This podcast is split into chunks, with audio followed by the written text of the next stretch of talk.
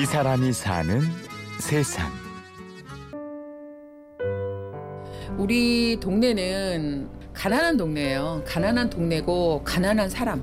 그러니까 이렇게 다른 사람들에게는 이 공간이 뭐 좀 무섭고 지저분하고 좀 무시하고 싶고 가난한 사람들이 모여 사는 무섭고 지저분한 곳이 있습니다. 여기가 그러니까 구주소로 하월곡동 88번지예요. 미아리 성매매 집창촌 이 지역. 저는 여기가 원래 고향이에요. 여기가 저는 본적이에요. 내가 살던 집, 내가 뛰어놀던 동네. 이게 조금은 우울해지고 슬퍼지고 이렇게 어두워지는 게 저는 참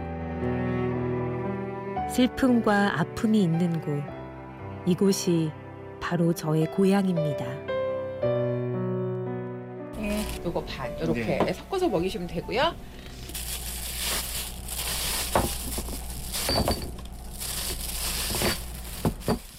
제 이름은 이미선이고요.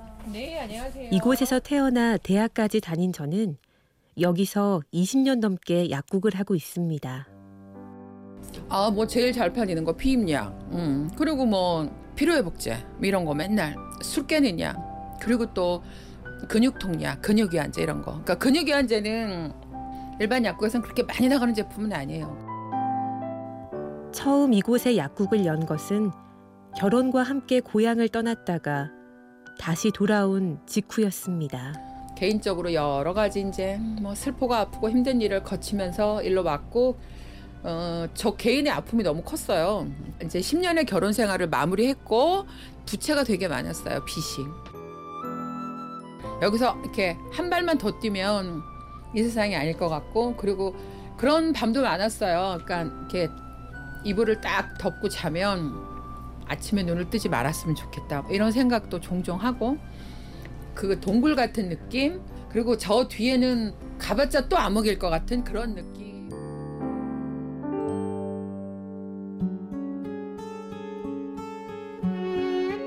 습하고 어두운 동굴. 그런 동굴 같은 곳에서 살아야 할 이유마저 희미했던 저는 나보다 더 어둡고 더 슬픈 사람들을 만났습니다. 그때는 되게 어린 친구들이 많았어요. 음, 그러니까 뭐 고등학교 뭐 이렇게 뛰쳐나온 애들 뭐 그런 애들도 종종 있었고 그래서 그런 친구들을 보면서 저 아이들도 누군가의 딸이었을 거고 또 저 아이도 아이의 엄마가 있을 텐데 저 친구들도 그 삶이 존귀한 거니까 의미가 있는 삶이니까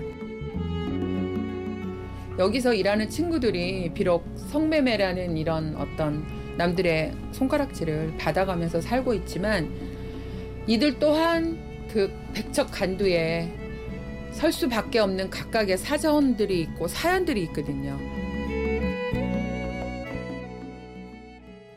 언젠가부터 저는 약국 이모라고 불렸습니다. 그리고 그 친구들은 제가 진짜 이모인 양 가슴속 이야기들을 하나 둘 풀어놓았지요. 그러니까는 어디 가서 소리를 혼자 질러요. 누구한테 소리 지를 수는 없으니까 어디 뭐 노래방 같은 데 가고 독백을 합니다 그냥. 그렇지 그렇지 그거 좋은 방법이야 나라도 이 친구들에게 친구가 되어줘야 되겠다. 어, 나만이라도. 그러니까 친구가 되어주고 진짜 이모의 마음으로. 그래서 여기 있는 친구들이 저를 부를 때 이모라고 부르면 마치 조카 대하듯 마치 딸 대하듯. 네, 그렇게 해줘요. 자기 힘든 것도 이야기하기도 하고 이제 그 친구들이 저에게 해준 이야기들. 그 친구는 되게 작았어요. 되게 작고 여린 친구였고, 근데 2005년에 그 화재 사건 났을 때 이제 그 친구가 죽었어요. 그 친구 얘기하면 사실 지금도 가끔 눈물이 나는데.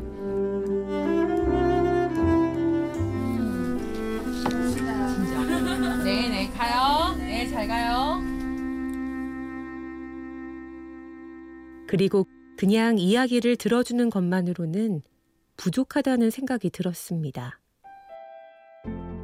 여기에서 일하는 친구들도 나름의 꿈이 있고 이 친구들이 모든 걸 다 포기한 건 아니에요. 그 보면 마음 깊은 곳에 흐르는 그 희망의 어떤 샘물이 있어요. 강물이. 저는 그거를 도와주는 저를 딛고 저와의 관계를 통해서 이렇게 세상에 나가고 그건 제가 정말 바라는 거예요. 그들의 소중한 삶 속에 꿈과 희망이 꽃 피우기를 기대하며 저는 작은 프로그램들을 준비하고 있습니다. 펀딩의 제목은 나다움 꽃피우기 인 하울곡 88번지고요. 천연 비누 만들기를 한다고 했더니 그러니까는 성매매 일을 해서 버는 돈이 아닌 자기 손과 자기 몸이 움직여서 버는 돈 그런 돈을 버는 즐거움을 좀 깨닫게 하고 싶어요. 이 사람이 사는 세상 우는 사람들과 함께 울며 희망의 징검다리를 놓아가는 사람 하월곡동 약사 이모 이미선 씨를 만났습니다. 취재 구성 이하나, 내레이션 임현주였습니다.